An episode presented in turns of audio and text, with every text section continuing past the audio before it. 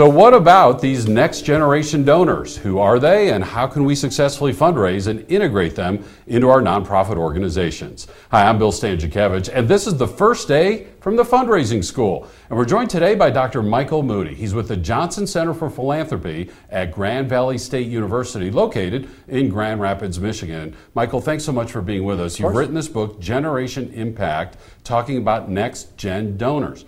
Who are these people and what do fundraisers need to know? Uh, well, they, uh, first of all, thanks for having me on, on this podcast. Um, the, the, the, next generation of donors are, uh, to be dramatic about it, uh, the most significant philanthropists in history. Uh, we say that because they're going to have more resources to give. They want to give them throughout their lives, and they want to push this innovation that's already going on in our field to really fundamentally transform philanthropy. So they have the opportunity uh, and the interest really in uh, revolutionizing the landscape of philanthropy. Um, and so, and I, we want to do that in ways that I think fundraisers in particular are going to be really impacted, and really the entire nonprofit sector is going to be dramatically impacted by how they want to change philanthropy. And I know in your book you talk about there are three things that are generally true about these people that influence how they are participating in the nonprofit sector. When you talk mm-hmm. about their wealth and other aspects about who they are, this is something we need to know as fundraisers.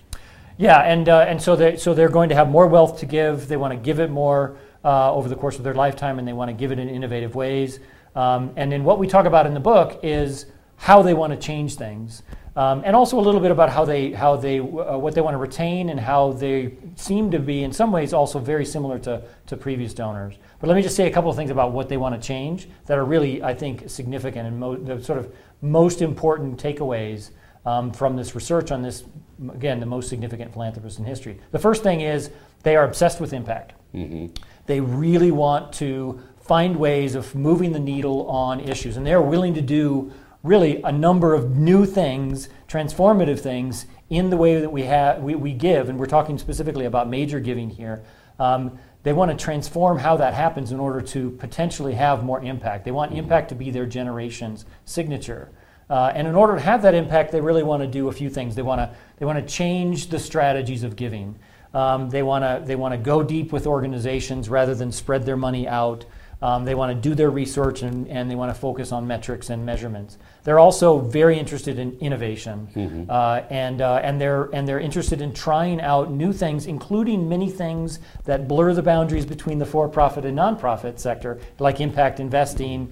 Uh, and other and funding social enterprises and other things, uh, and, and, as well as sort of funding movements and organizing anything that they believe that they can innovate and experiment with, even if it's risky, in order to potentially achieve that impact, impact, which is what they're really excited about. They're willing to change many things. Maybe the most thing, though, that's, that's most significant about how, what they want to change in order to, to achieve impact is that they want to change how they engage with nonprofits. How so? And that's the most important thing for fundraisers and nonprofits to know, which is they want to um, be much more hands-on yes. uh, than previous generations.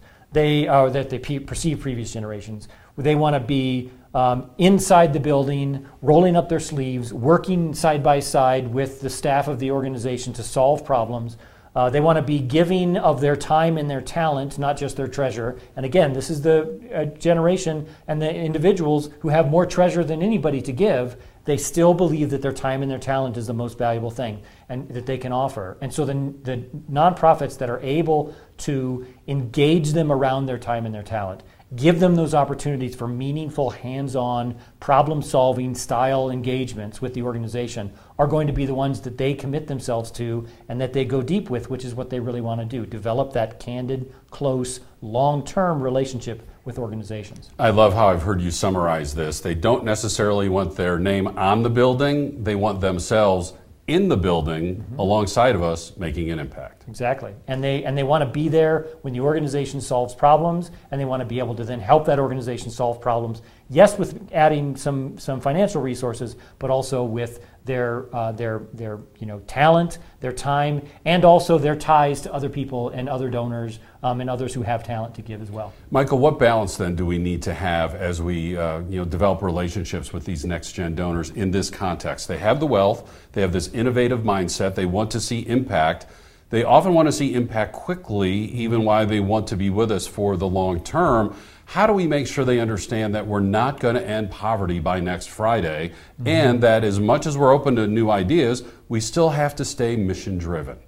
Yeah, well, this is a big challenge. Uh, it, it, and it's one that I think uh, really is a, a tremendous uh, in some ways question and, uh, and, and in some also an opportunity for the nonprofit sector and for fundraisers, especially going forward, because um, they, they raise some problems, they raise some challenges. They are going to be high maintenance major donors, much more high maintenance than previous generations. Uh, and they're going to come in with new ideas that may not be right for the organization. Uh, they're going to come, they're going to demand a lot of staff time and resources. Um, but they also want to be engaged deeply with the organization.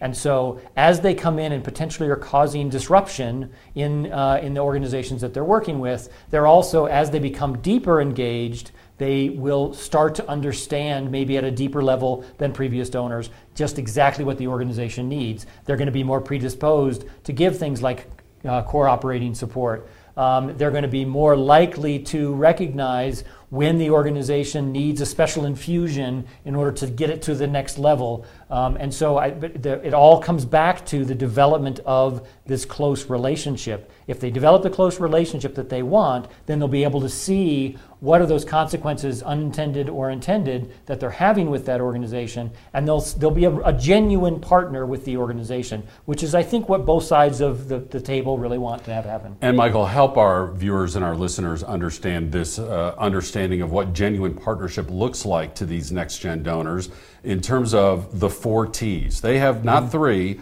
but they have four, which also includes utilizing their professional skill. I love you said, uh, one of the folks you feature in the book said, don't put me on your event committee and have me choose the mm-hmm. napkin color, right? Yep. They want a much deeper engagement. Yep. So they so the four T's uh, are the ones that we always talk about, the time, talent, and treasure. And they believe deeply that the, even those, again, that have significant treasure and have made their own significant treasure, uh, they believe that the time and talent that they can give is as valuable or more valuable than the treasure that they can give. Um, and then they also want to give their ties. They, have, they believe that their connections to peers uh, is an asset, and they also are eager to be involved and engaged with their peers. Um, and so they're looking for ways to be to develop that sort of, sort of talent-based, deep involvement with an organization that takes them seriously for what they have, for those things that they believe that they really have to offer.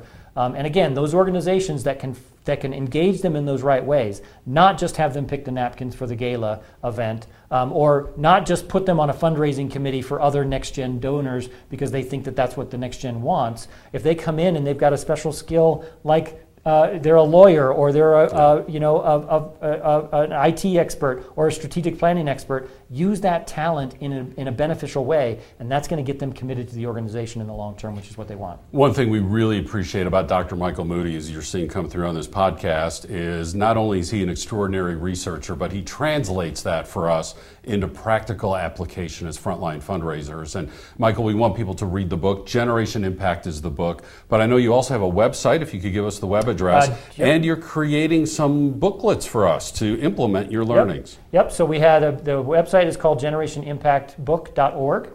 And, um, and the, the guides are funded by the Bill and Melinda Gates Foundation to help us get the word out um, about how to work with the next generation. And we're, we're, we're doing those for three audiences. The first will be for nonprofits and fundraisers um, which will be out in sometime uh, early fall. And then later in the year, we're going to do a book for families, and we're going to do a book for advisors for, the, for these next gen. GenerationImpactBook.org is where all of these resources are available. The book is available anywhere you purchase a book. You can find this wonderful uh, volume that uh, Michael has put together for us. For more information on the Fundraising School, our website, philanthropy.iupui.com edu forward slash the fundraising school. That's where you're going to see information about our public courses, our custom training, our quarterly webinars, these weekly podcasts, also a way that you can stay in touch with us via the fundraising school app. I'm Bill Stanczykiewicz, and now you are now more up to date on this first day from the fundraising school.